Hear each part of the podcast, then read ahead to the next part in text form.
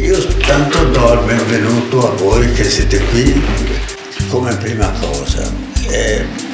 compiacimento con l'autori, le autori eh, del libro per l'avere trasferito in un volume una problematica che io ritengo vivissima. Una sola preoccupazione, in estrema sintesi. Io ho l'impressione che le vite saranno non diseguali all'interno della loro logica, ma che il vero drammatico problema del futuro è il cambio del, del, delle concezioni di ciascuno dei fenomeni. No? Cioè io vedevo per esempio l'infanzia, la longevità, l'altro giorno io ho vissuto l'esperienza di una bambina di due, di due, di due anni e sei mesi, no? che alla madre che diceva io non so come sia questo, rispondeva dicendo vai a vederlo su YouTube. Due anni e sei mesi, no? Due anni e sei mesi con, con, la sua domanda vai a vederlo su YouTube ha tagliato completamente fuori tutto il rapporto sapienziale figlia-madre. Ecco. Ora, secondo me, in tutti questi problemi, un problema del genere è sempre presente, cioè cambiano completamente i termini. L'ultimo, secondo me, più, in questo momento più, più vitale è quello dell'intelligenza artificiale. L'altro giorno sul Corriere c'era un bellissimo articolo che partiva dall'idea che l'uomo può essere più intelligente del calcolatore. Nessuno lo discute, il problema è che il calcolatore lavora su il miliardo di numeri e noi lavoriamo su 21 lettere, no? Quindi non è, non è, che il calcolatore produrrà una, un'intelligenza migliore della nostra, ne produrrà un'altra. E la sfida è quella di capire quale, quale sarà. Ecco, quindi secondo e qui, e qui è il senso della fondazione e quello che vorrei sottolineare la ragione per cui siamo qui a fare questo discorso, cioè l'innovazione come realizzazione dell'improbabile cambia il sapere, ecco, tema caro a Francesco giustamente Ora, il, il nostro problema è con quale potere, con quale sapere si eserciterà il potere. Oggi il potere si esercita col nostro sapere, no?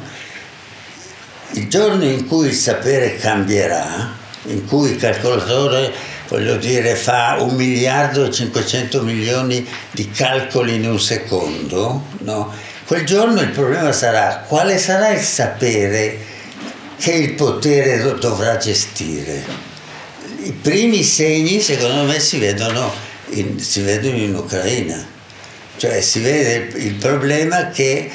non, non stiamo più discutendo chi avanza, chi non avanza, come si faceva una volta sulle guerre, no, si sta discutendo se gli, se gli diamo il sapere degli F-85 o invece no, temendo, ecco, questo problema tra la differenza morfologica dei problemi e la differenza ontologica, secondo me è la vera sfida che abbiamo di fronte come, come umani, no? che, che non a caso implica anche quella di essere buttati fuori dalla terra se, se, non riusciamo a fare il nostro mestiere. Ecco, quindi io credo che la discussione sia estremamente interessante perché eh, pone una sfida in, che è quella di come il potere, cioè la gestione da parte umana, può avvicinarsi alle radicalmente nuove dimensioni molte delle quali concernono gli umani, vedi la sanità. Cioè, voglio dire, noi tendiamo a dire come un sistema sanitario può curare 8 miliardi di umani come sono, ma il problema che, di cui ci rendiamo conto quando gestiamo l'immigrazione è che noi dobbiamo gestire una somma di umani fra di loro diversissimi e quindi il problema sarà prima come li assimiliamo no? e poi come li gestiamo dalla, dalla nascita alla morte e con i relativi problemi. Eh, non a, non a caso, se vogliamo pensare alle, alle punte dell'innovazione, prendiamo Musk, il problema è lo spazio, Marte, ecco, comincia a essere un salto di qualità, poi il, il, il, il tempo, no? la generazione, tanto è vero che la gente si fa conservare congelata per, nel tentativo di andare oltre la cadenza temporale del, della vita. No? Ecco. Quindi eh, in questo senso noi come fondazione siamo interessatissimi a, a tutti gli sforzi che descrivendo la, diciamo, la problematica esistente fanno intuire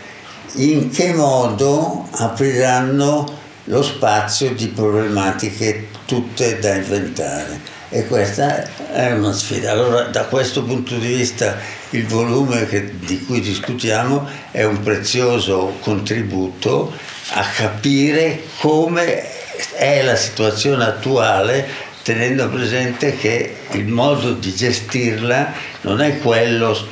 interno alla sua logica, ma è quello interno alla logica del cambiamento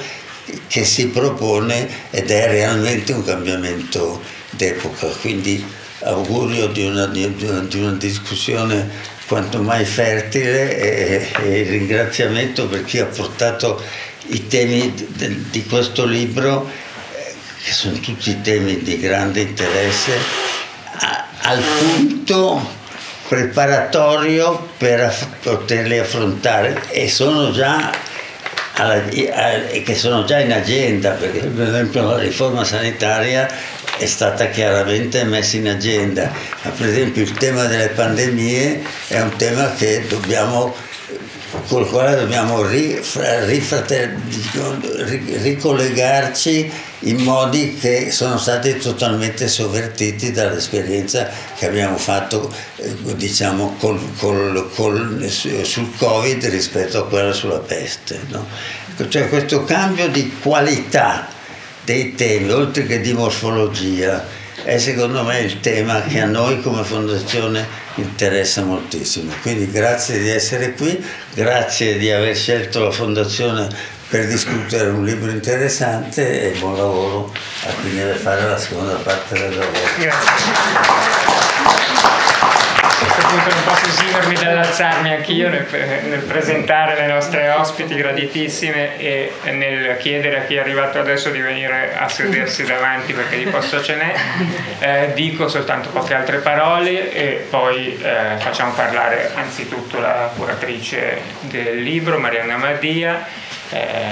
le nostre ospiti sono Elisabetta Donati, che è segretaria scientifica di Fondazione Ravasi Garzanti, Fondazione Ravasi Garzanti con la quale stiamo conducendo da tempo un ciclo di incontri come questo su longevità, innovazione e altre attività delle quali eventualmente anche lei parlerà, Lia Quartapelle, anche lei autrice di uno dei saggi contenuti nel libro, eh, Cristina Tajani. Eh, Fondazione Bassetti, come accennava il Presidente, ha accettato l'invito gentilissimo di scrivere un capitolo in un libro dal titolo così drammatico e sfidante, Vite disuguali, anche se siamo abituati a trattare con sufficienza quasi tutto quello che vediamo scritto sui libri, in realtà è un titolo drammatico per un tema che squaderna problemi enormi nella nostra società, quello del crescere delle disuguaglianze in una società nella quale i cambiamenti sono più di uno. In questo periodo si parla giustamente di transizione. Eh, la transizione demografica, probabilmente più una rivoluzione che una transizione, non è l'ultima di queste e secondo me eh, la grande intuizione della curatrice eh, in un periodo in cui molti si sono accorti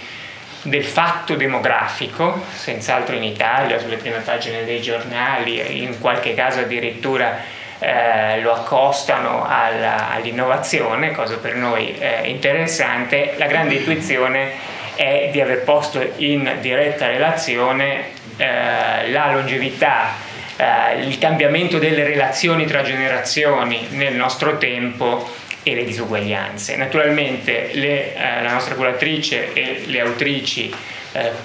gli autori di questo libro sono vari e diversi, non, non, stavano tutti in questa stanza e tutti sono interessanti da leggere, però abbiamo avuto la fortuna di raccogliere una buonissima rappresentanza di chi ha scritto eh, i saggi dentro Vite Disuguali che è stato pubblicato dal mulino eh, Arel, eh, le eh, nostre autrici naturalmente, lo diranno loro stesse, partono da un punto di vista che è quello delle politiche,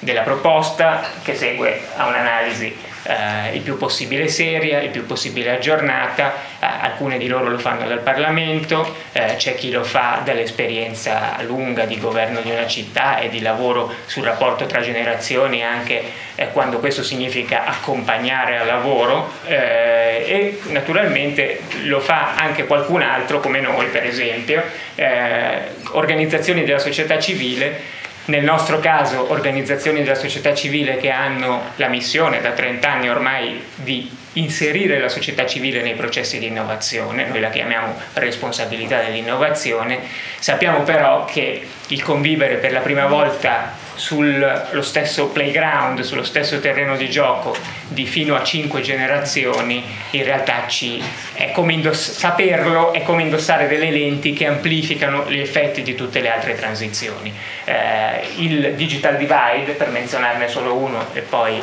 eh, passare la parola a Marianna Madia, mi sembra uno dei più comprensibili. Noi abbiamo come fondazione l'esperienza di insegnare al Politecnico ai designer che lavorano con le innovazioni e che da tre anni nel nostro caso si cimentano con la longevità e le innovazioni. Abbiamo l'esperienza di lavorare moltissimo con il cosiddetto terzo settore, vasto campo, ma di attori e attrici che eh, lavorano sulla salute, lavorano sulle fragilità, lavorano sul lavoro, eh, tutti questi si trovano di fronte alla comprensione che l'immissione di una grandissima quantità di digitale, il Presidente menzionava l'intelligenza artificiale, ma basta una quota inferiore di digitale per mettere in difficoltà gli assetti dati della nostra società, squaderna tantissime sfide, la gestione delle quali anche in termini di politiche a più livelli non è affatto facile. Allora direi, eh, naturalmente mi riservo eh,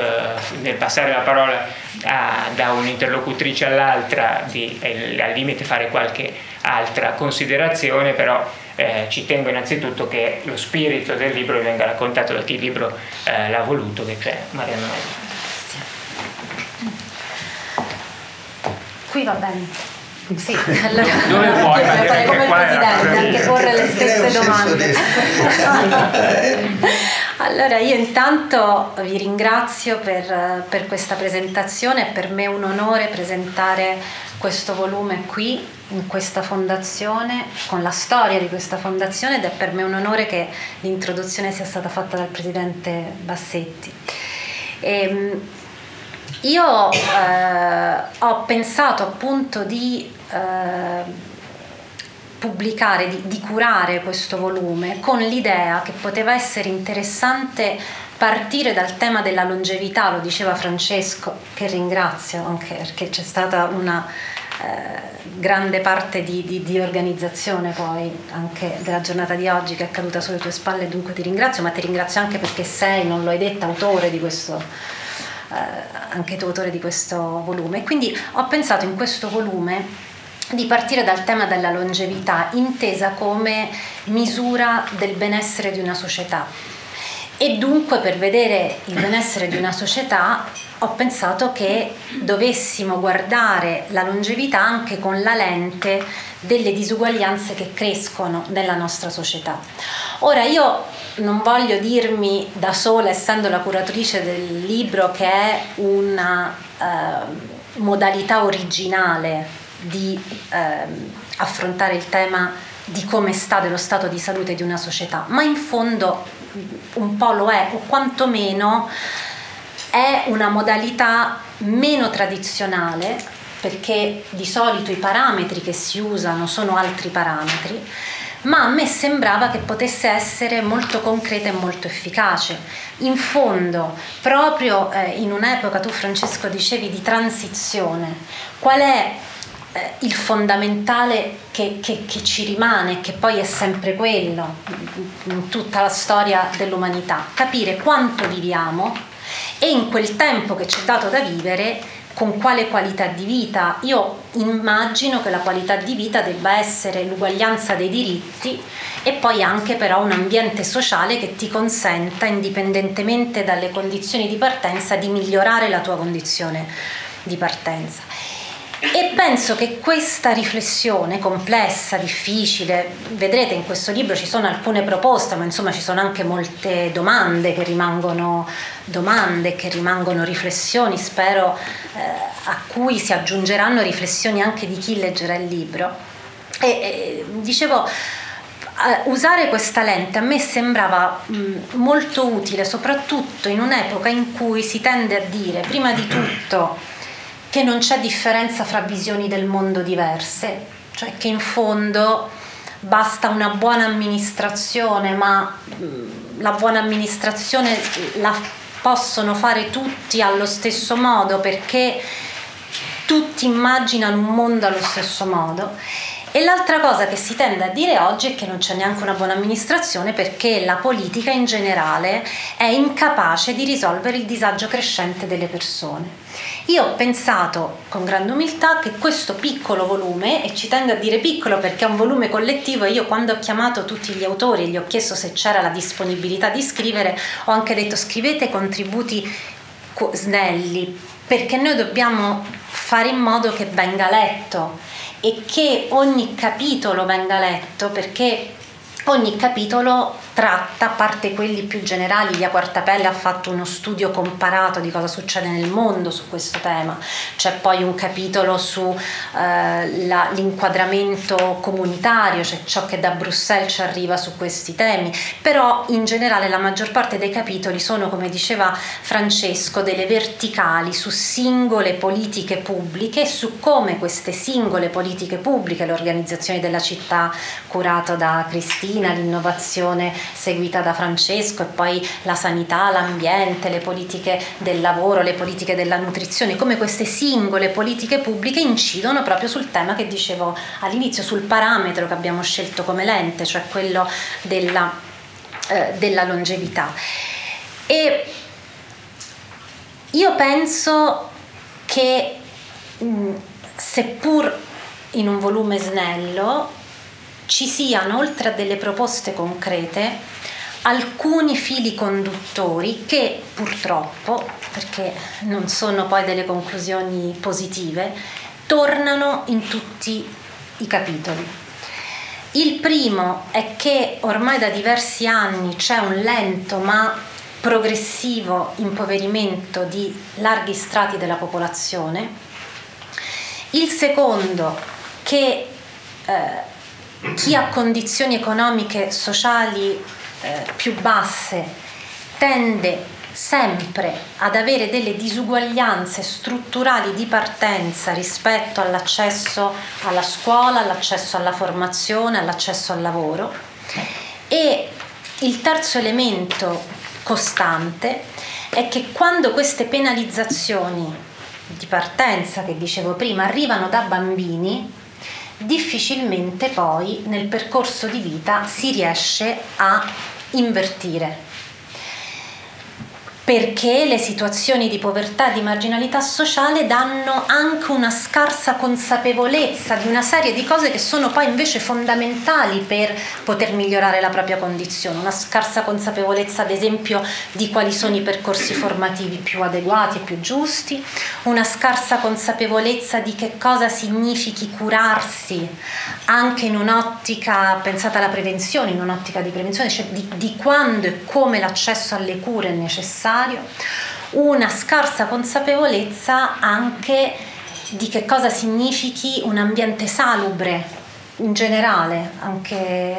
culturale, non solo fisico, dove vivere. Tutto questo poi diventa un ascensore sociale bloccato, ma anche un piano inclinato, cioè sempre più persone che domani staranno peggio di oggi. Purtroppo queste sono le conclusioni di questo volume snello. Ci sono anche delle proposte concrete per provare a dare delle risposte ad invertire la rotta. Allora è, è evidente che ne, in questi diciamo, ultimi eh, vent'anni eh, che abbiamo vissuto ci sono due momenti storici fondamentali, cioè il 2008 in cui si rompe qualcosa e quindi si ricomincia a parlare di povertà, di crescita delle disuguaglianze, di ceto medio impoverito, di precarietà, di insicurezza, di paura del domani che riguarda larghi strati della popolazione, non solo chi vive nella povertà assoluta. L'altro momento fondamentale è la risposta dell'Unione Europea alla pandemia, perché viene abbandonata la politica dell'austerity, tant'è che c'è un capitolo eh, che analizza proprio come gli investimenti del PNRR avranno delle conseguenze, ammesso che riusciremo, e lo speriamo, a spendere, a spendere bene questi soldi, delle conseguenze positive proprio rispetto alla nostra analisi di partenza di questo, eh, di questo volume. Però, e concludo, perché poi io penso che sia interessante sentire ovviamente le voci delle autrici, devo dirvi la voce che mi interessa di più ascoltare oggi è quella di Elisabetta Donati che ringrazio perché poi è interessante capire chi non ha collaborato al libro, che riflessioni fa rispetto a questa, eh, a questa riflessione collettiva. E eh, quindi dicevo, poi ci sono anche delle proposte eh, molto puntuali perché io penso che proprio anche rispetto a questo rumore continuo della politica che sembra poi non dare soluzioni, il nostro compito anche della nostra generazione ci sia provare a dire va bene, facciamo un'analisi, partiamo da una conoscenza che non può che essere una conoscenza collettiva perché ognuno, nessuno di noi può sapere tutto, proviamo a essere eh, coerenti perché la coerenza è la base della credibilità, ma proviamo anche a fare delle proposte che non siano delle proposte ehm, click win, cioè che non siano delle proposte al miglior offerente, voto il miglior offerente, ma che siano delle proposte che partono da principi e da valori, dunque dall'idea che le disuguaglianze stiano crescendo troppo e che vadano eh, ridotte e a partire da questi principi e valori possano rendere i destini individuali e collettivi un po' più equi e un po' più giusti. Eh, non, non, aggiungo altro, so che ho parlato di tante cose, volevo provare a dare una panoramica generale di, di questo volume, ringrazio ognuno di voi per la vostra presenza e ascolto chi interverrà dopo di me. Riferisco nei confronti di, di Elisabetta Donati che infatti ha la parola. Eh, Elisabetta, voglio soltanto darti questi due spunti eh, dal punto di vista della conoscenza tra le nostre due fondazioni. Sì. Quando ho conosciuto Fondazione Ravase Garzanti e eh, abbiamo ospitato qui una serie di seminari di approfondimento che voi stavate promuovendo e l'interesse è stato nel fatto che insieme alla Bocconi Bocconi, in particolare a Cercas Bocconi, stavate lavorando su un rapporto sulla, sulla Silver Economy a Milano. Esatto. Eh, in questo rapporto si dicevano un sacco di cose interessanti, voi avete in cucina altri rapporti che lo aggiornano. Eh, penso che quando ci troviamo di fronte a, come settimana scorsa, dei numeri per esempio di vita, vita no profit, tutto sì. sulla longevità, che ci pongono fra le altre cose il tema, diceva Marianna il PNRR, del fatto che eh, va completata la riforma della non autosufficienza, che eh, il cantiere di, eh, che appunto ci richiede di spendere dei soldi, di farlo sulla base di scelte di politiche intelligenti, debba colpire il tema delle disuguaglianze, a me venite sempre in mente voi e quindi ti chiedo anche di, eh, diciamo, di dirci secondo voi che cosa di quello che sta succedendo è più, da, è, diciamo, è più sensibile dal nostro punto di osservazione. Grazie molte eh, della, dell'invito e grazie anche di aver avuto la possibilità di leggere i vostri, i vostri contributi e anche questa presentazione di Marianna che trovo eh, già dalla copertina io l'ho scritto, è un manifesto per la città della longevità, no? questa bellissima immagine che è stata scelta e chiamarla città della longevità credo che ci sposta già in un'epoca molto futuribile perché non siamo ancora arrivati a questo. Mi sembra che il dibattito, se c'è, se c'è, al massimo è per chiamare eh, l'invecchiamento attivo. Siamo ancora a chiederci che ruolo devono avere le persone anziane nella nostra società ci stiamo ancora chiedendo se eh, andare in pensione è più ispirato alla logica, come diceva Peter Laslett, il gruppo di Cambridge, del disengagement, quindi del mollare gli ormeggi e avvicinarsi piano piano a un'epoca di quiete o invece come poi dalla metà degli anni Ottanta l'Unione Europea avendo visto i costi dei sistemi previdenziali ha detto che forse era meglio un engagement e, e quindi di riportare e il più possibile trattenere le persone all'interno del mercato del lavoro. Quindi mi sembra che nel nostro paese, nonostante abbiamo questi primati così importanti in tema di conquista umana, che è appunto il tema questa, dell'allungamento delle speranze di vita, di questa grande numerosità della popolazione anziana nel nostro paese e Milano non è da meno, quello che al massimo riusciamo a fare è la, associare più anziani uguali più servizi e qui subito entra una depressione collettiva perché se andiamo a vederlo semplicemente come eh, accumulo di eh, via via che invecchiano e siccome invecchiano molto, come scrive anche Rosina, la popolazione più fragile è quella che aumenta dal punto di vista numerico, ci immaginiamo un'espansione infinita di servizi.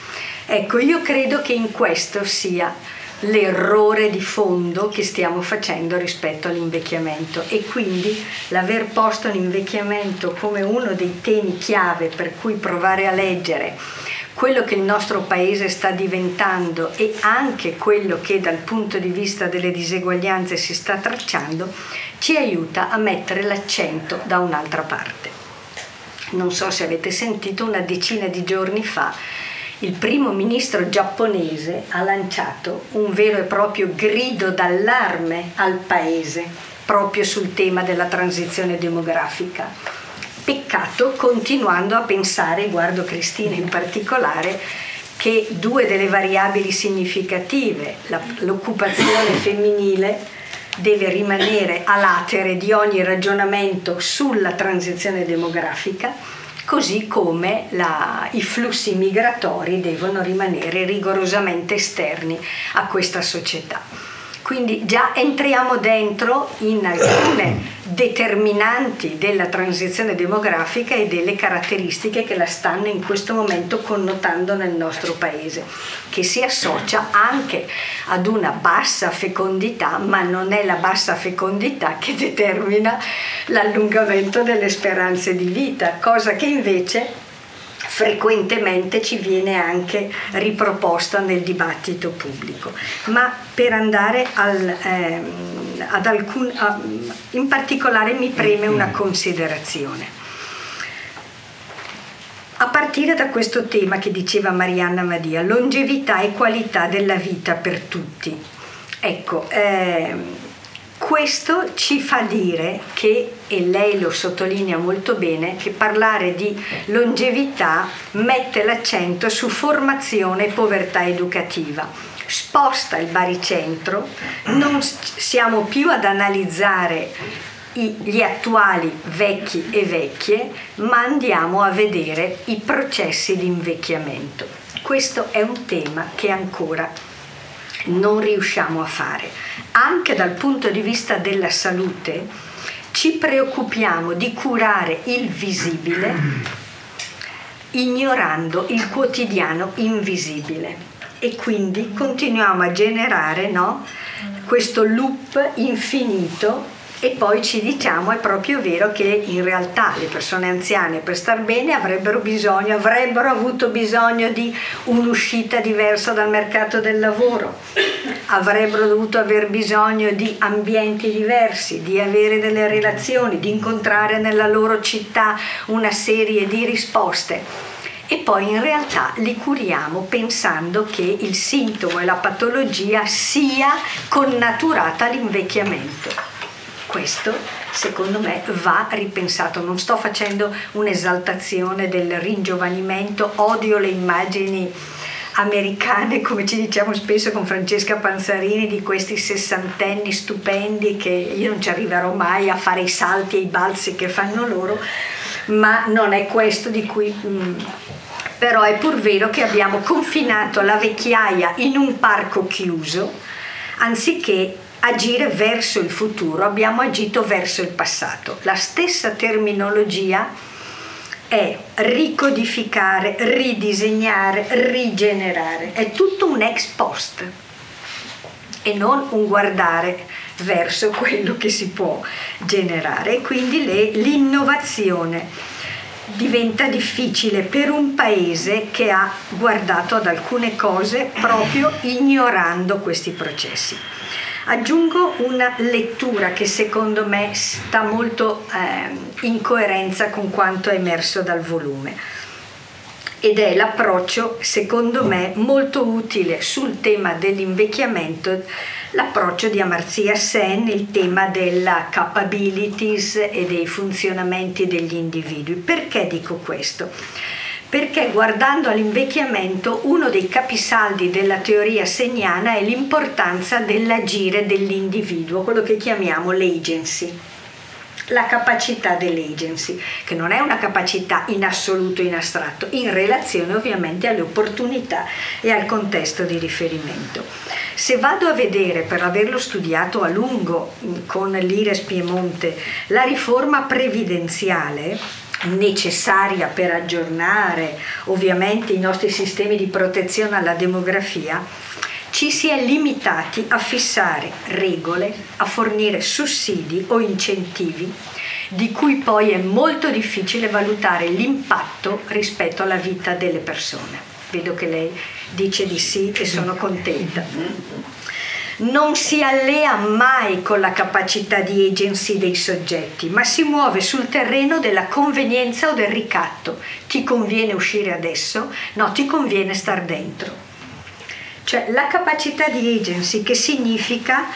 che i soggetti nel mentre affrontano delle scelte dovute al fatto che le biografie sono arricchite dall'età,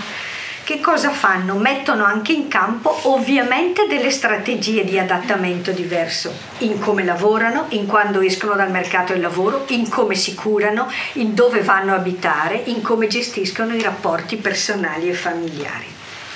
Che cosa significa questo? Assumere l'alleanza con il protagonismo e la capacità decisionale, la percezione soggettiva delle persone come la loro definizione temporale,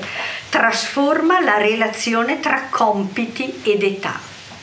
che secondo me è uno degli assi su cui si parlava prima di slancio,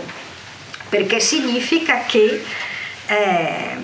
non stai più dentro un contesto solo normativo, quello che Mannheim definiva la razionalità funzionale, ma stai dentro un concetto di razionalità sostantiva, dove dentro c'è il tuo protagonismo, in relazione ovviamente al contesto.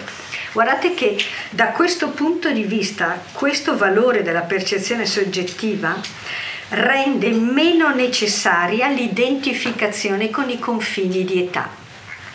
e come tale secondo me ci sdogana anche da quella preoccupazione che continuiamo a avere dei conflitti tra le generazioni che è un altro delle topiche su cui no, ragioniamo in continuazione. Questo in sintesi abbiamo troppi automatismi che ci frullano nella testa tra età e ruoli. Questo secondo me. Quindi credo che la lettura di Amartya Sen con questo protagonismo dei soggetti possa introdurre nella riflessione, perché qui siamo a un livello di riflessione, qualche elemento innovativo. Grazie molto.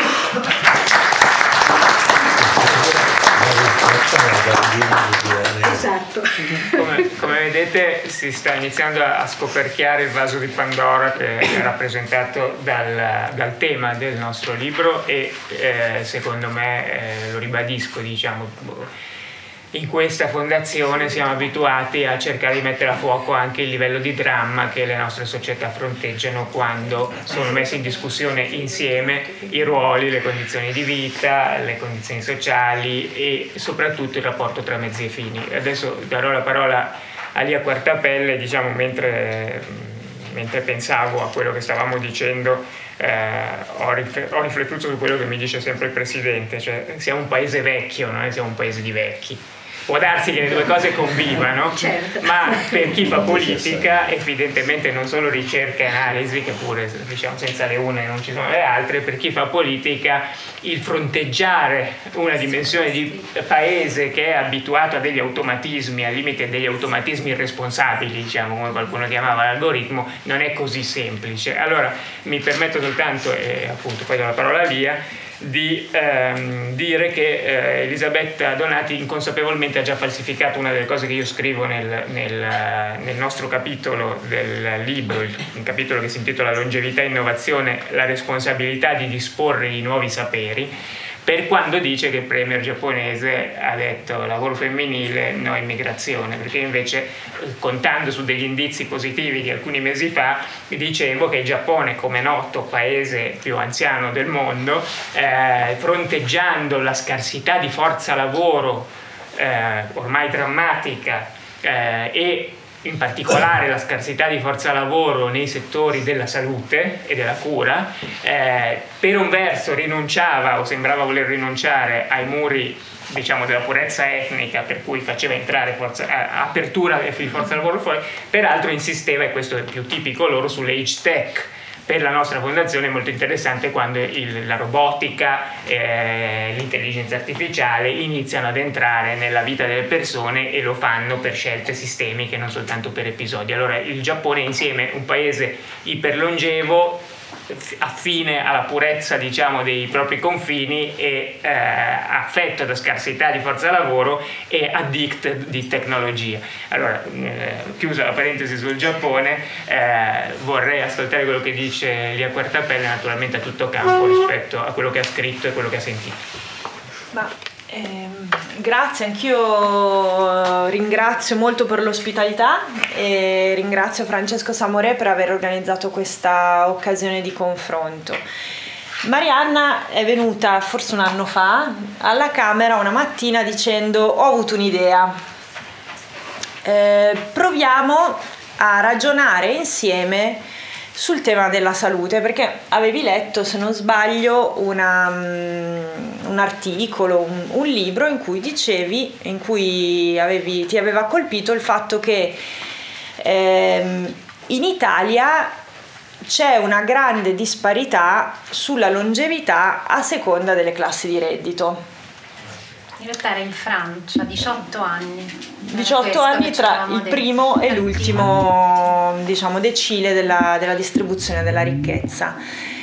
E eh, parto da questo punto perché secondo me ehm, la, il lavoro che ha fatto Marianna è prezioso in due sensi. Questo non è un libro di politici, cioè non parte da dire che cosa ha fatto Marianna, ma fa una cosa che noi dovremmo fare più spesso che non facciamo quasi mai, cioè mettere insieme delle persone a riflettere partendo da uno spunto, no? Non è che c'è sempre l'io, ma c'è anche un, un collettivo che ragiona e si confronta. Il secondo punto di, da cui parte questo, questa collettanea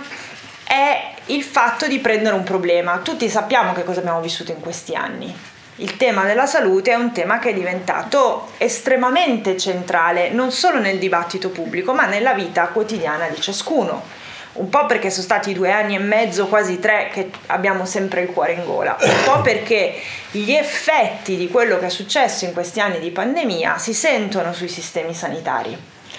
E quindi tornare a ragionare su questi argomenti, e butto lì una cosa a cui non abbiamo ancora risposto e credo che insomma a me è una questione che interessa, perché in Italia c'è stata una mortalità per il Covid a parità di altre condizioni più alta di altri paesi europei, è una domanda che se diciamo la politica fosse seria si farebbe.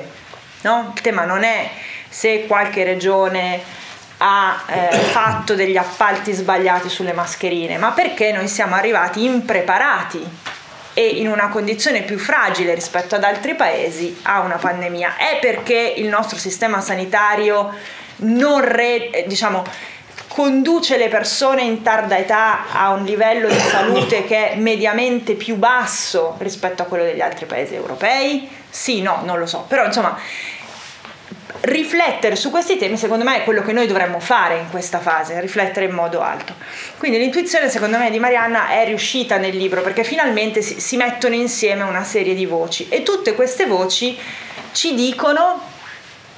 che c'è un pensiero da fare in particolare sul sistema di welfare. Alcune cose sono state dette, anche diciamo, diceva prima Elisabetta Donati, non è solo una questione di come lo Stato pensa al welfare, ma come lo Stato pensa alla cittadinanza e quindi il welfare è una parte di cittadinanza, quindi di agenzia. In tutto questo mm, Marianna mi ha detto tu scrivi, io ho risposto ma io non sono un'esperta di sanità, io non sono un'esperta di, di politica eh, pubblica italiana, io mi occupo di esteri, quindi che cosa c'entra? E insieme abbiamo ragionato e io le ho detto guarda l'unica cosa su cui po- mi sento di poter dire qualcosa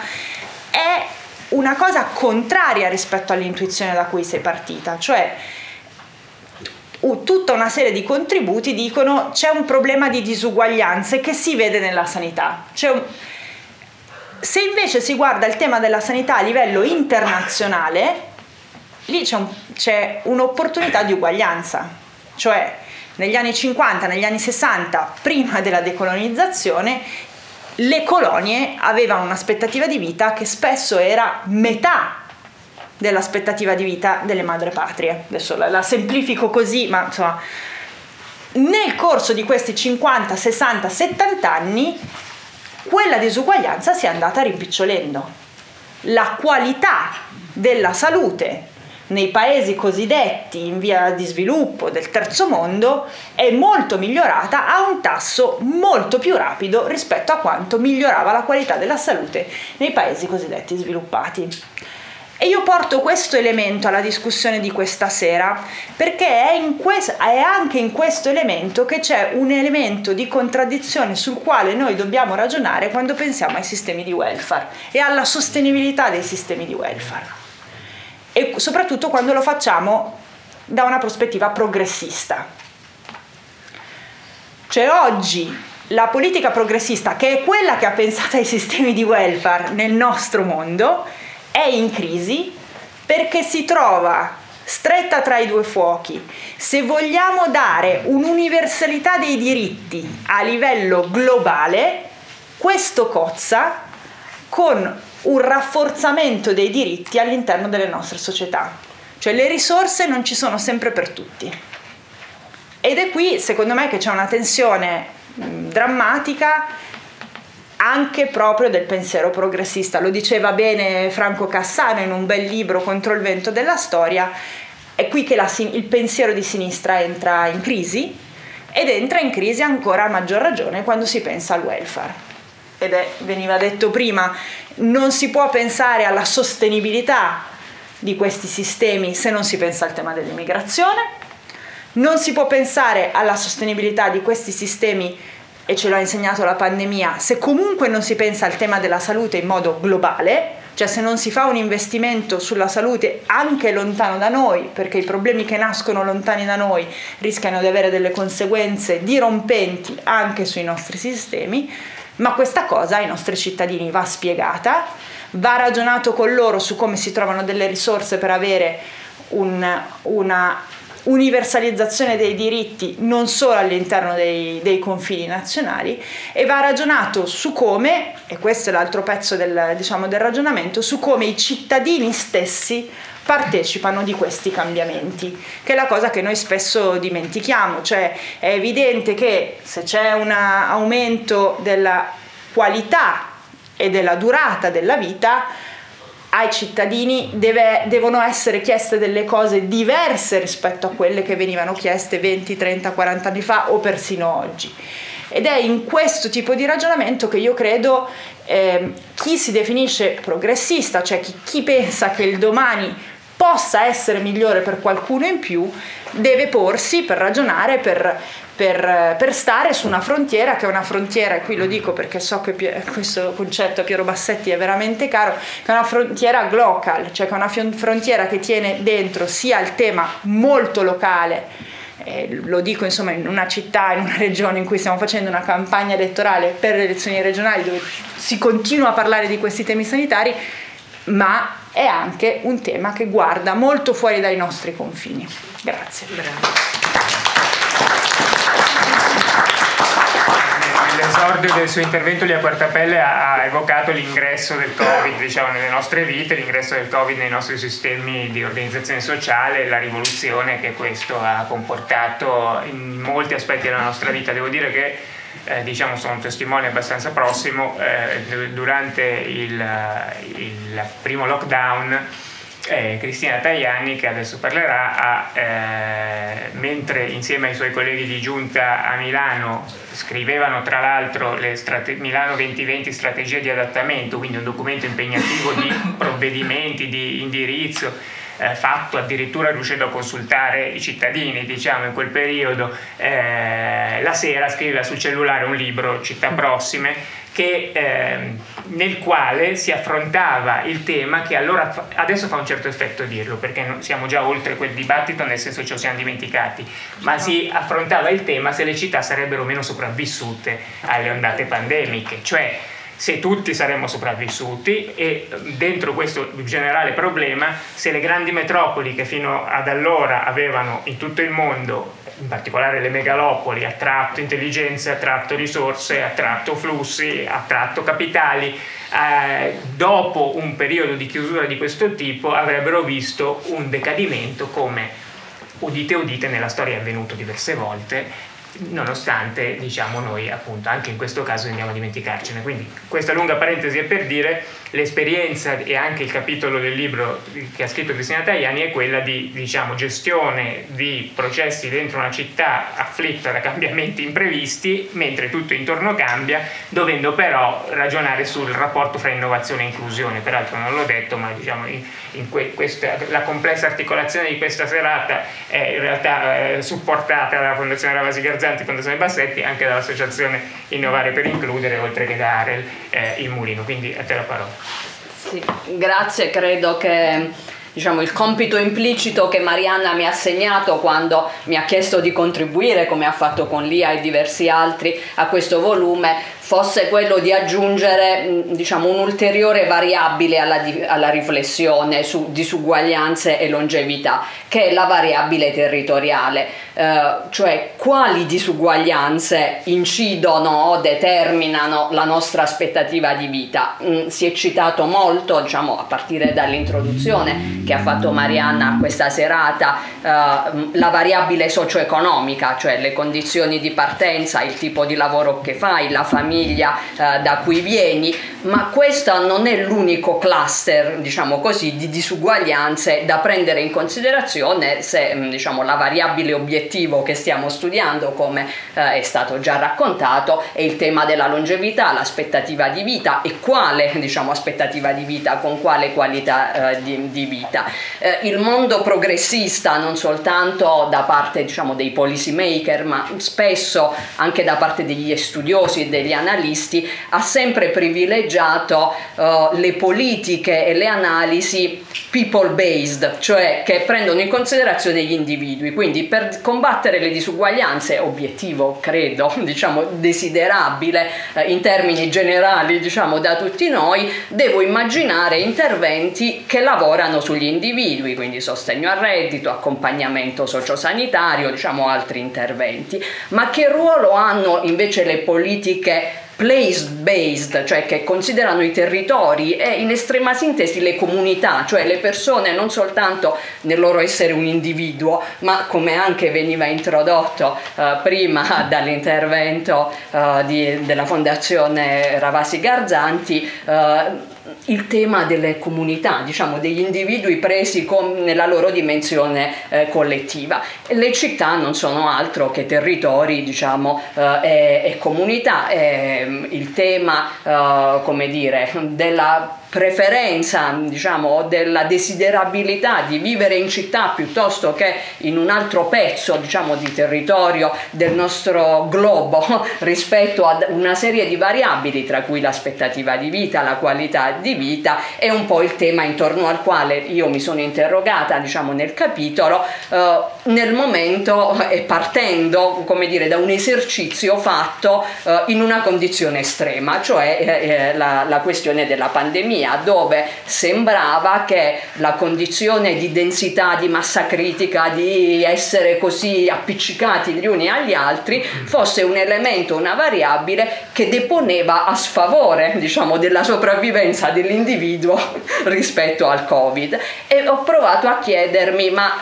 è proprio vero, cioè è stato così poi nei dati in una revisione di letteratura, in una rassegna diciamo di, di ricerche, di dati che ho potuto eh, consultare per scrivere il libro e che in parte avevo già utilizzato appunto per città prossime, che è, è il mio ultimo libro che veniva citato prima gentilmente da, da Francesco.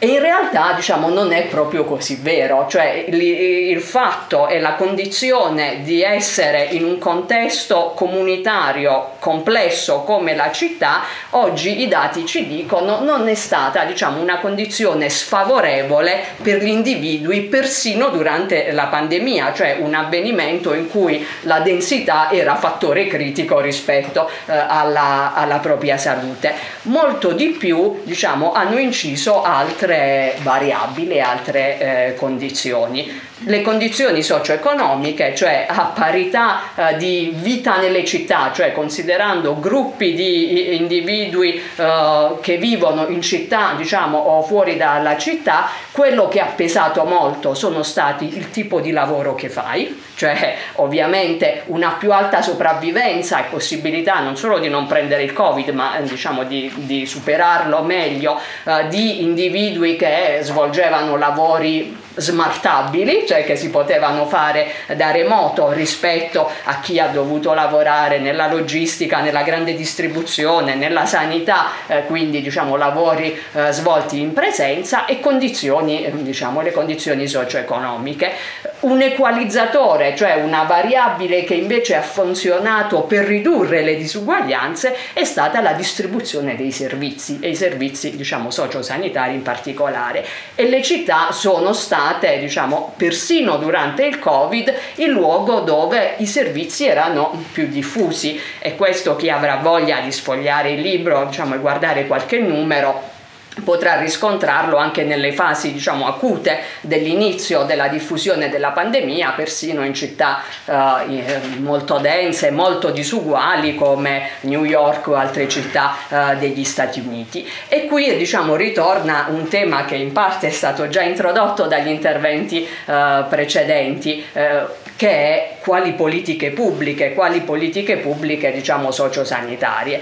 Maria anticipava che anche nella nostra regione, ma Marianna viene dal, dal Lazio, un'altra regione dove si vota e dove il tema uh, della riforma sanitaria, della territorialità dei servizi uh, è, entrato prepotentemente nella discussione, diciamo anche uh, di natura elettorale, torna ad essere un tema che ci richiama all'importanza di integrare politiche destinate destinati agli individui con politiche destinate ai territori, cioè nella grande dialettica che è anche una dialettica, se volete, degli studiosi o degli accademici, oltre di, eh, rispetto a chi fa politiche pubbliche, quindi diciamo policy maker a, a, a diversi livelli, se per ridurre le disuguaglianze contano di più le politiche destinate agli individui o eh, le politiche destinate ai territori, alle comunità, diciamo risale di importanza uh, il tema delle politiche per le comunità uh, e per i territori, anche se guardiamo ad una variabile così complessa diciamo come quella della longevità uh, e della qualità della vita. E io, come dire, che mi porto addosso questo imprinting di essere stata per lungo tempo un'amministratrice locale, diciamo una persona che ha focalizzato su un territorio il suo sforzo di costruzione di politica, politiche, eh, come dire, un tema che mi rincuora perché eh, contribuiamo nella stessa misura, io credo, diciamo, alla riduzione a un effetto desiderabile come quello di diminuire le disuguaglianze, che è un effetto desiderabile sia dal punto di vista etico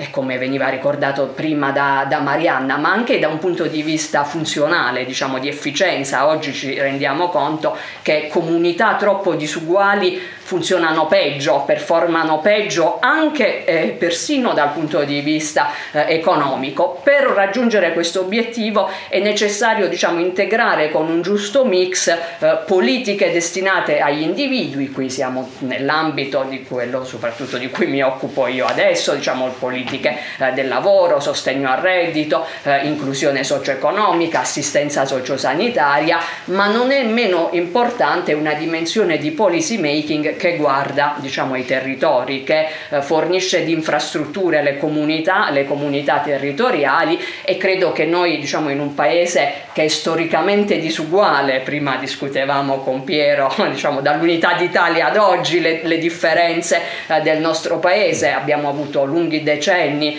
nel dopoguerra in cui il divario nord e sud si è accorciato e oggi siamo in una fase in cui tutti gli indicatori ci dicono che quel divario continua ad allargarsi ed è un divario non solo tra i territori ma che si ripercuote anche sugli individui e in ultima istanza su, sulla longevità, sull'aspettativa eh, di vita. Quindi diciamo il mio è semplicemente un tentativo di integrare negli interventi del libro così ricchi e anche densi diciamo, di spunti di policy questo punto di vista, diciamo il punto di vista della dimensione territoriale che si integra con quella delle politiche destinate agli individui. Grazie. Eh, allora, siamo entrati in quella. abbiamo mezz'oretta, sembra tanto ma non è. Eh, eh, abbiamo mezz'oretta, qui siamo in quella fase in cui, come mi sembra il Presidente Bassetti, si passa dal semaforo alla rotonda, cioè non è rosso-verde ma semplicemente bisogna regolarsi, eh, autogestirsi. Quindi se chiedo a chi vuole intervenire di alzare la mano perché c'è tempo per fare delle domande innanzitutto alle autrici o, brevi, o delle brevi considerazioni le persone come sempre in Fondazione Bassetti, naturalmente non solo qui, eh, le, tutte le persone che vengono hanno un, qualcosa da dire perché fanno qualcosa nella società, per cui non c'è dubbio che sarebbe interessante aprire questo dibattito. Prima di tutto, per, non prima di tutto, insieme a questo la priorità a, va eh, eventualmente alle repliche delle nostre autrici e, di Elisabetta Donati e del Presidente Bassetti, delle suggestioni minime, se volete intanto scaldarvi o segnalarvi, sono queste. Eh, per un verso eh, ho pensato, non mi era venuto in mente fino adesso, a tutte le rilevazioni che credo moltissimi di voi avranno,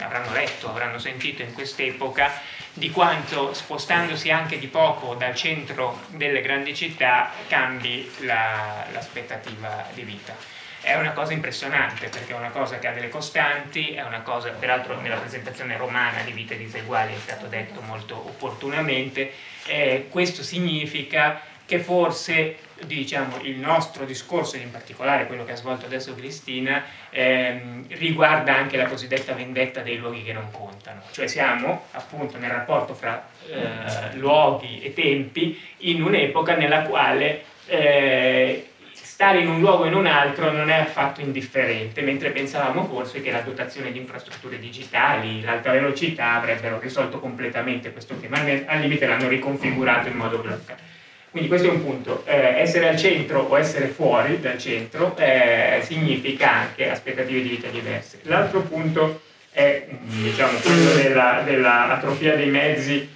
e bulimia dei fini. In che senso? Diciamo che quello è Paul Ricord, non, non sono io. Eh, eh, no, scusate, è il contrario, bulimia dei mezzi e atrofia dei fini. Siamo in un'epoca piena di mezzi, cioè eh, prima Cristina ha usato questa parola non bellissima ma efficace, cioè se, anzi- se, le persone siano meno smartabili e se i lavori in quel caso fossero meno smartabili. Durante la pandemia questo significava tantissimo, significava in sostanza se il tuo tipo di lavoro ma anche le tue dotazioni, le tue infrastrutture ti consentivano o meno di lavorare in remoto, di non doverti spostare. Pensiamo alla longevità e al rapporto tra generazioni, non tutte le generazioni sono smartabili allo stesso modo. E lo dicevo all'inizio, il tema inizia a diventare grave perché la, la, la cittadinanza digitale, eh, lo speed, adesso lo speed cioè, non gode di buona fortuna, ma tutto ciò che riguarda vivere in società ad alto gradiente tecnologico eh, mette in difficoltà il rapporto tra generazioni e concludo con questo, non soltanto il, eh, la vita delle persone più anziane, meno native, senz'altro non native digitali, ma anche le generazioni che arrivano. Chiedo scusa a chi ce l'ho già sentito dire, a me sembra un tema rilevante. Abbiamo ospitato proprio in questa sala Veronica Barassi che ha scritto Figli dell'algoritmo, una ricerca lunga, bella e comparata su che cosa significhi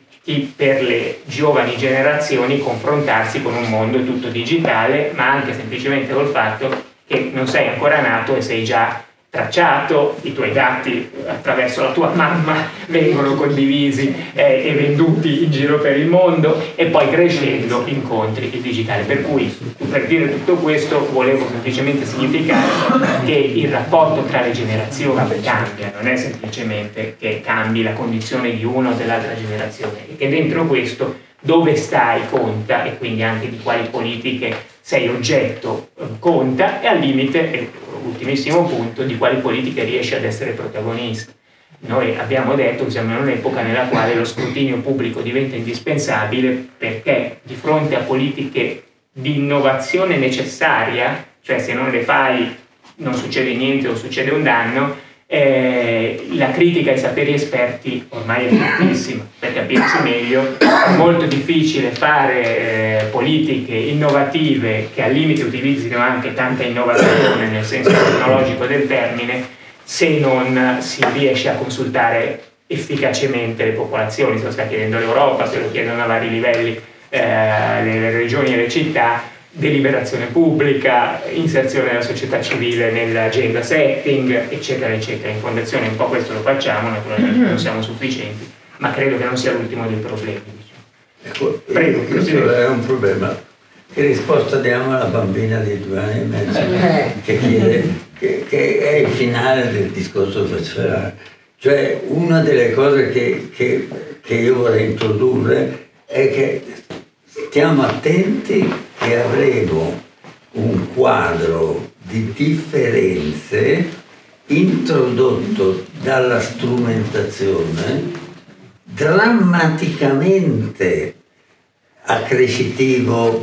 delle differenze attuali. io dico, io ho una figlia che aveva un'anca da è stata operata in un ospedale di Los Angeles che come insegna aveva Qui si, il dottore non tocca il malato, solo, solo il robot, no? Per dire, la bambina di due anni e mezzo domanda ho mal di pancia, lo chiedo a YouTube o alla mamma, no? Ecco, allora sono, io sono perfettamente convinto che queste sembrano, vabbè, sono esercizi di, di intelligenza più o meno brillante. Amici, sono fatti. Sono fatti già in atto. Cioè, quello che a, me, che, che a me sembra importante è l'ordine del tempo. Leggevo ieri sera il libro di Carlo Rovello, rileggevo. L'ordine del tempo col quale noi pensiamo di affrontare questo discorso. E lo, e lo porrei questa domanda perché secondo me questo è l'auspicio per un altro libro che appunto fertilizza l'apporto di questo, no? Cioè le, le, le, le vite disuguali che sono tali non per dove siamo oggi, ma per dove già siamo, siamo nel futuro. Cioè il futuro essendo già cominciato, quali sono le diseguaglianze del futuro? Beh, intanto speriamo che l'algoritmo di YouTube sia intelligente, smart e consigli il video giusto e quindi, e quindi la, la, la, diffusione dei servizi, quello che diceva Cristina, la diffusione dei servizi che noi oggi pensiamo la carenza dei medici, io pensavo se un ospedale si vanta di non usare i medici, ci rendiamo tutti conto che è un, para, che è un, para, che è un paradosso, ma secondo me quello che manca alle classi dirigenti è il, l'assunzione alla base di tutti i ragionamenti del fatto che quasi tutto è diverso,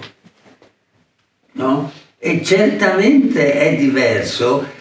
non tanto nel modo di fermare un carro armato russo con un carro armato più brillante americano, che è un problema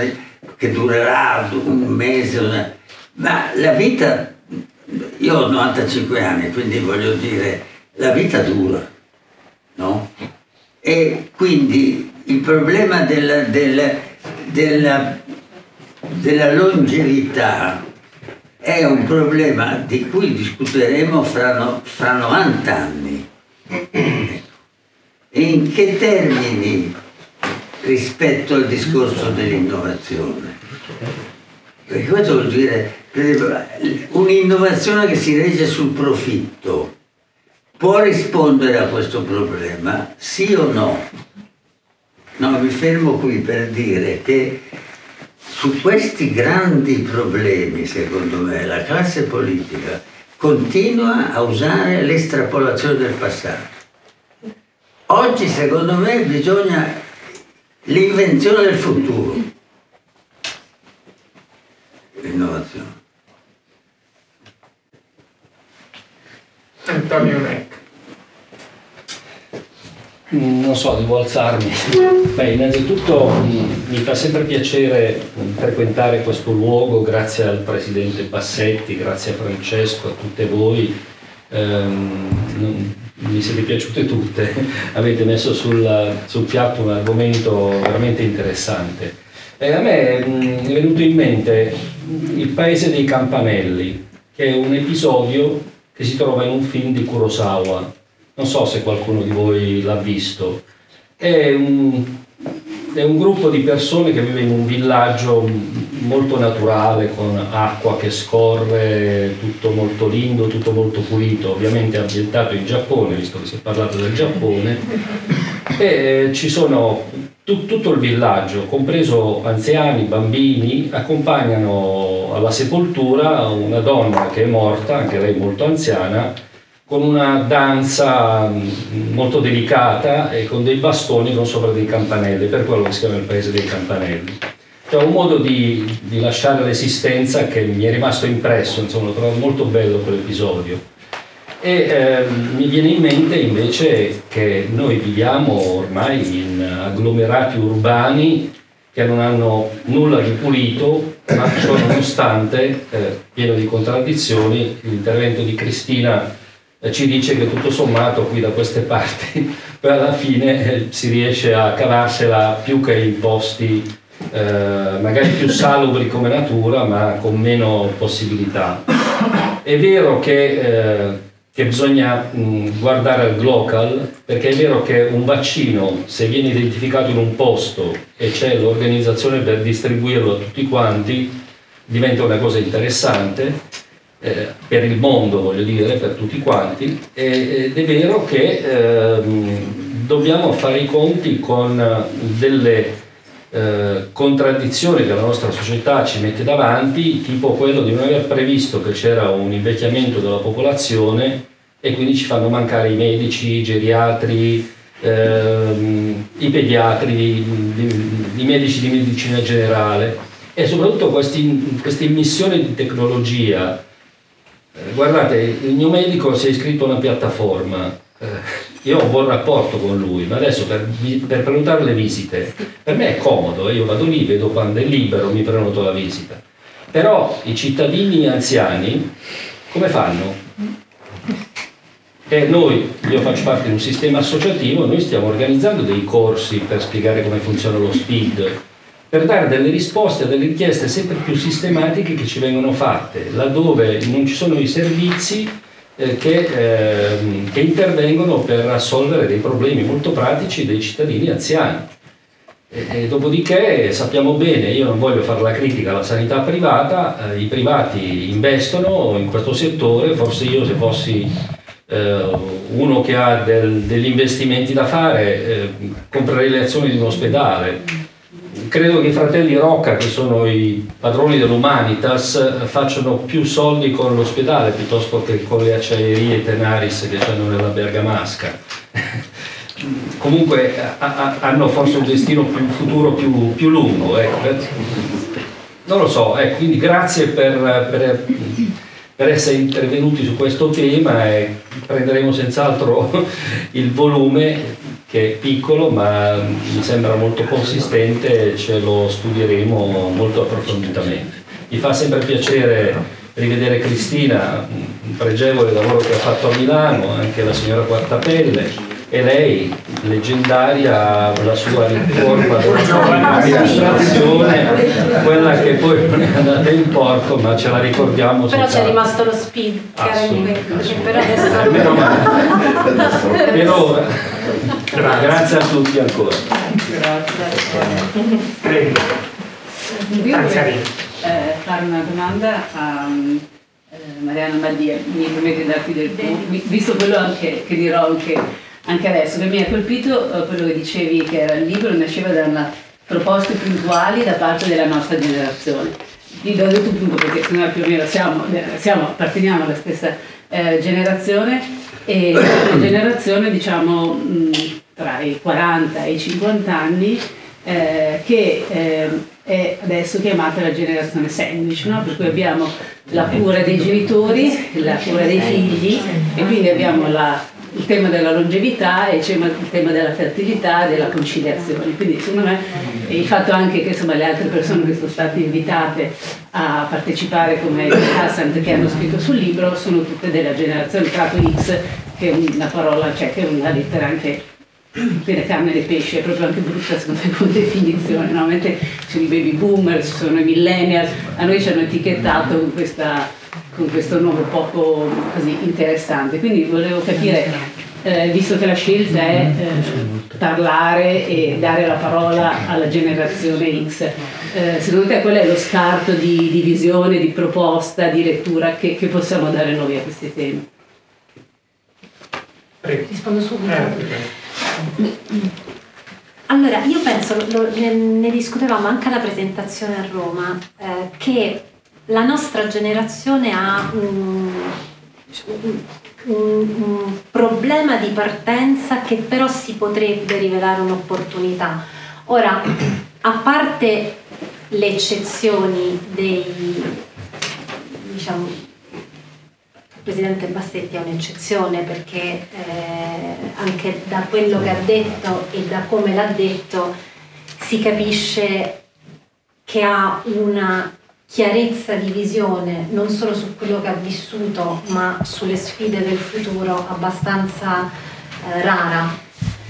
Però a parte le eccezioni, ma eh, non capita spesso, la nostra generazione secondo me è quella generazione che ha vissuto quell'anno spartiacque del 2008, che ha cambiato, perché da, da lì io penso è iniziata questa transizione che noi ancora viviamo, perché poi c'è stata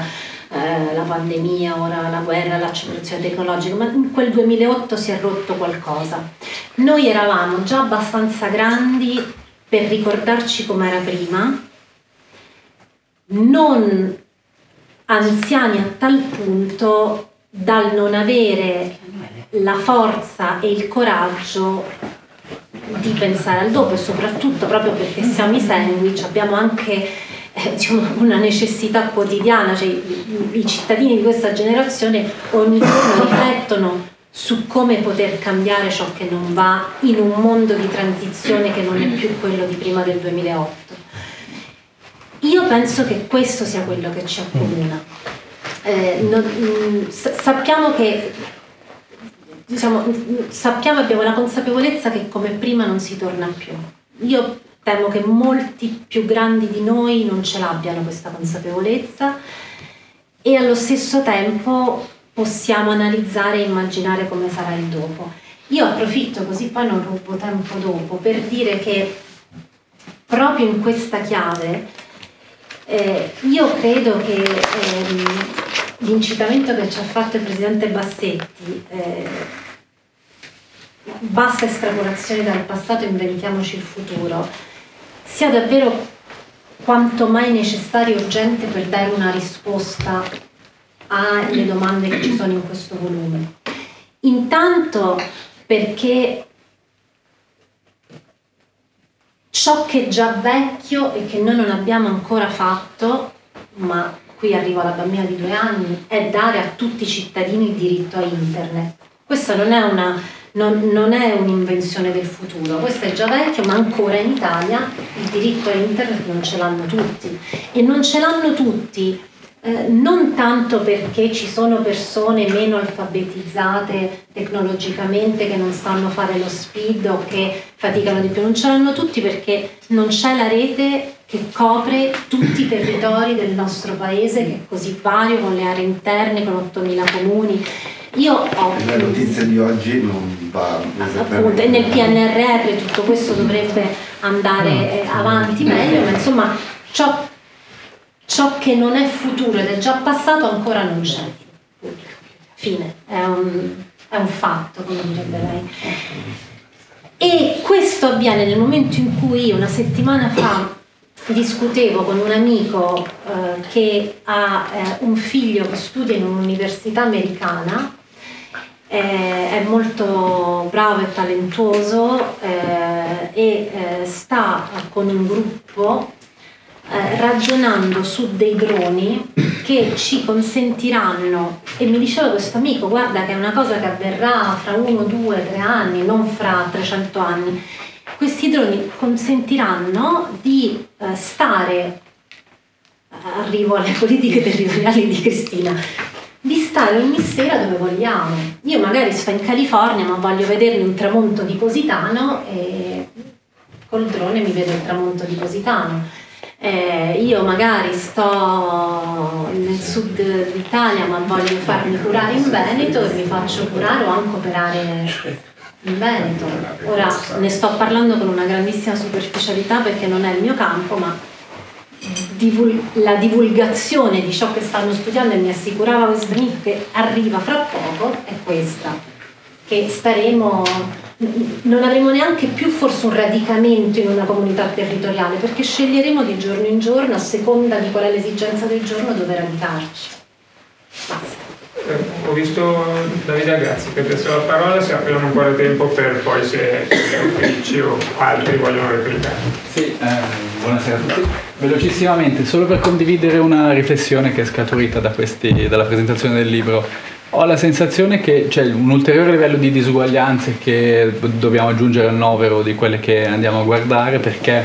eh, cioè, cambiando la definizione che diamo o l'immagine che abbiamo della fase terminale della vita, eh, dobbiamo anche cambiare tutto il resto, no? perché non è solo eh, dire, rilevante notare come si arriva diversamente a questa condizione, come si vive in maniera diversa, ma è proprio la traiettoria con cui ci si arriva che è cambiata e si è moltiplicata. Probabilmente è, un, è una sensazione, un'ipotesi, però due generazioni fa erano molto più sincrone eh, come dire, gli eventi tra ricchi e poveri o tra anche diversità di luoghi, gli eventi che determinavano i cambiamenti di status nella vita di ognuno di noi, quando si iniziava a lavorare, quando si finivano gli studi, quando si aveva il primo figlio, anche quando si andava in pensione e invece adesso ci sono almeno 20 o 25 diverse modalità di vivere in maniera normale queste transizioni e le politiche pubbliche non, non, ne tengono conto perché non abbiamo ancora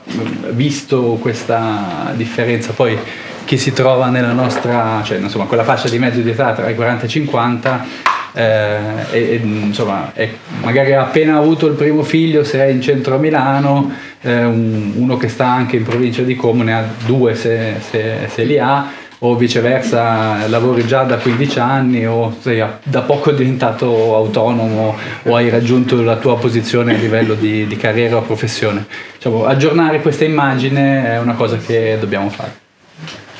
Eh, secondo me... Sì, sì. Ma, eh,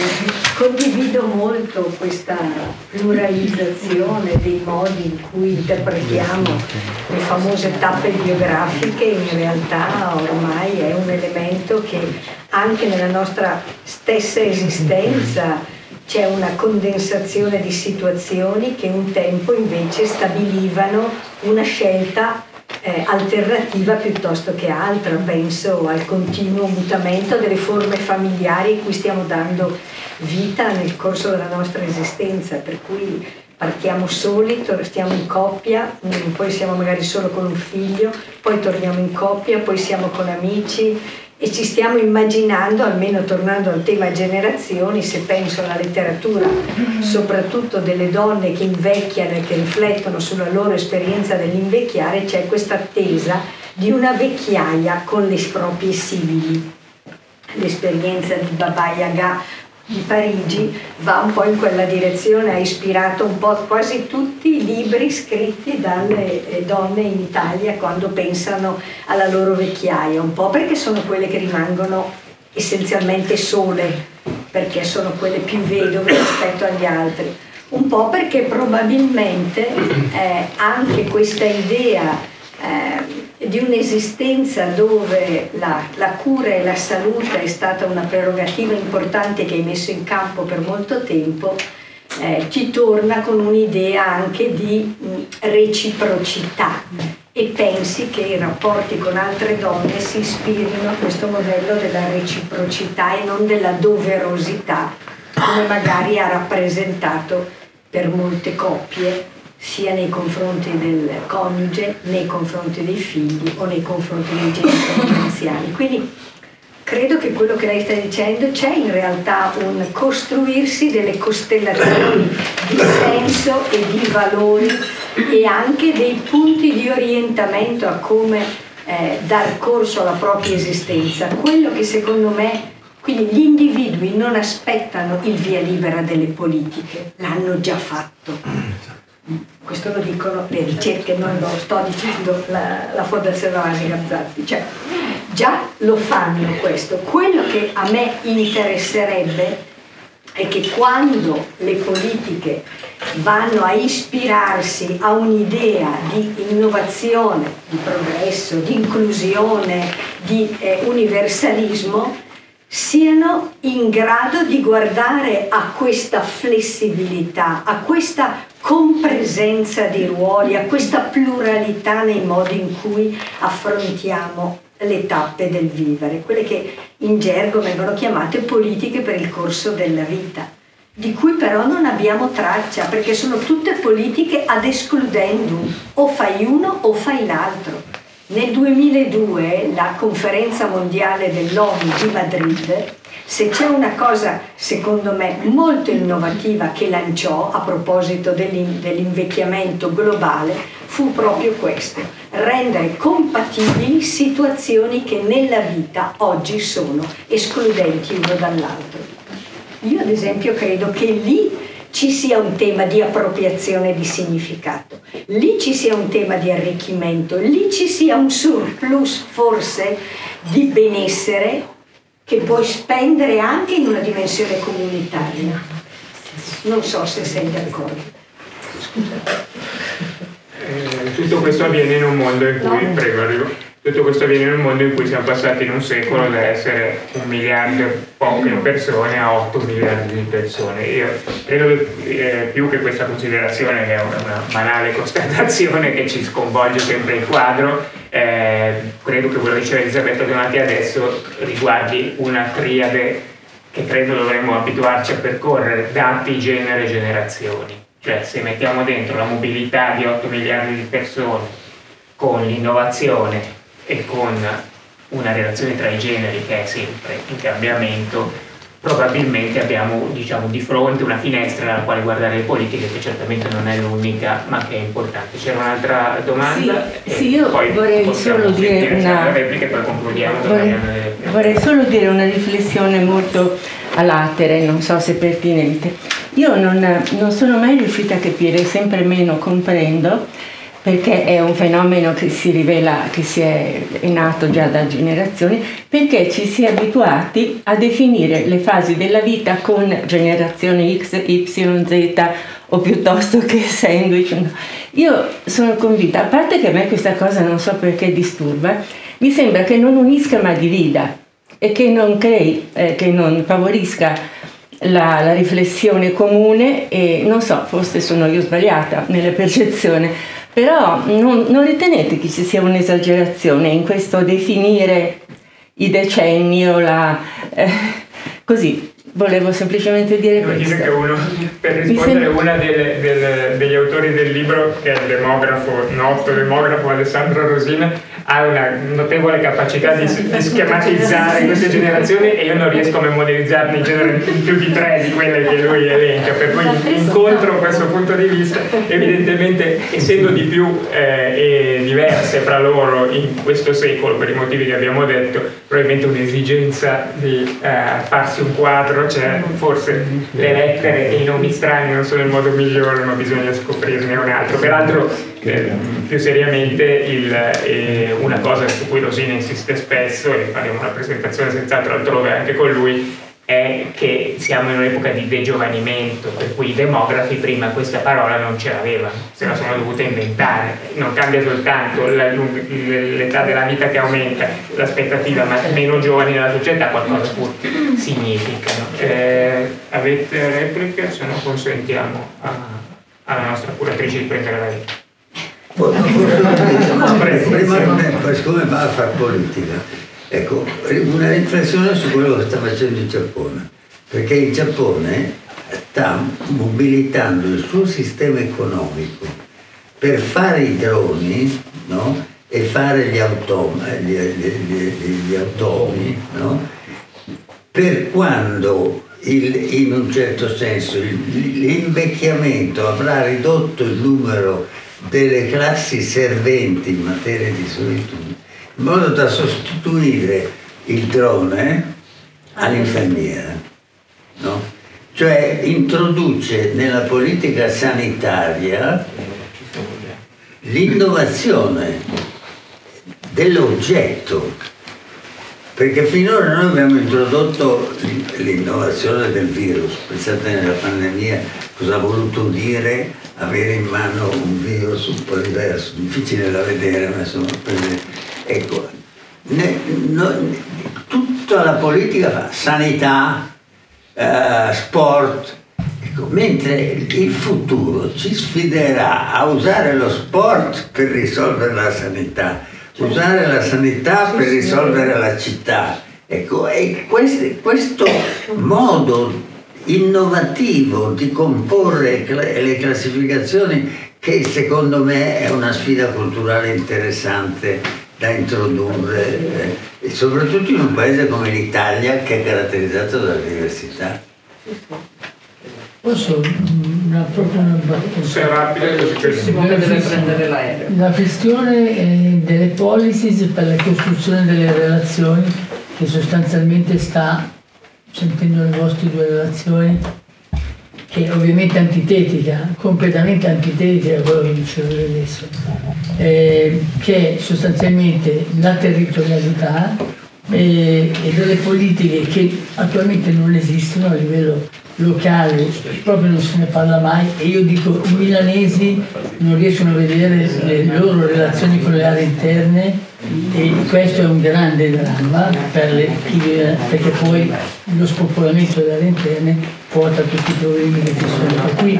la mancanza di una politica di costruzione delle relazioni eh, sostanzialmente non rende neanche giustizia a un'evoluzione ovviamente in contrasto che è quella dell'umanizzazione della medicina e delle costruzioni delle comunità di cura diffuse,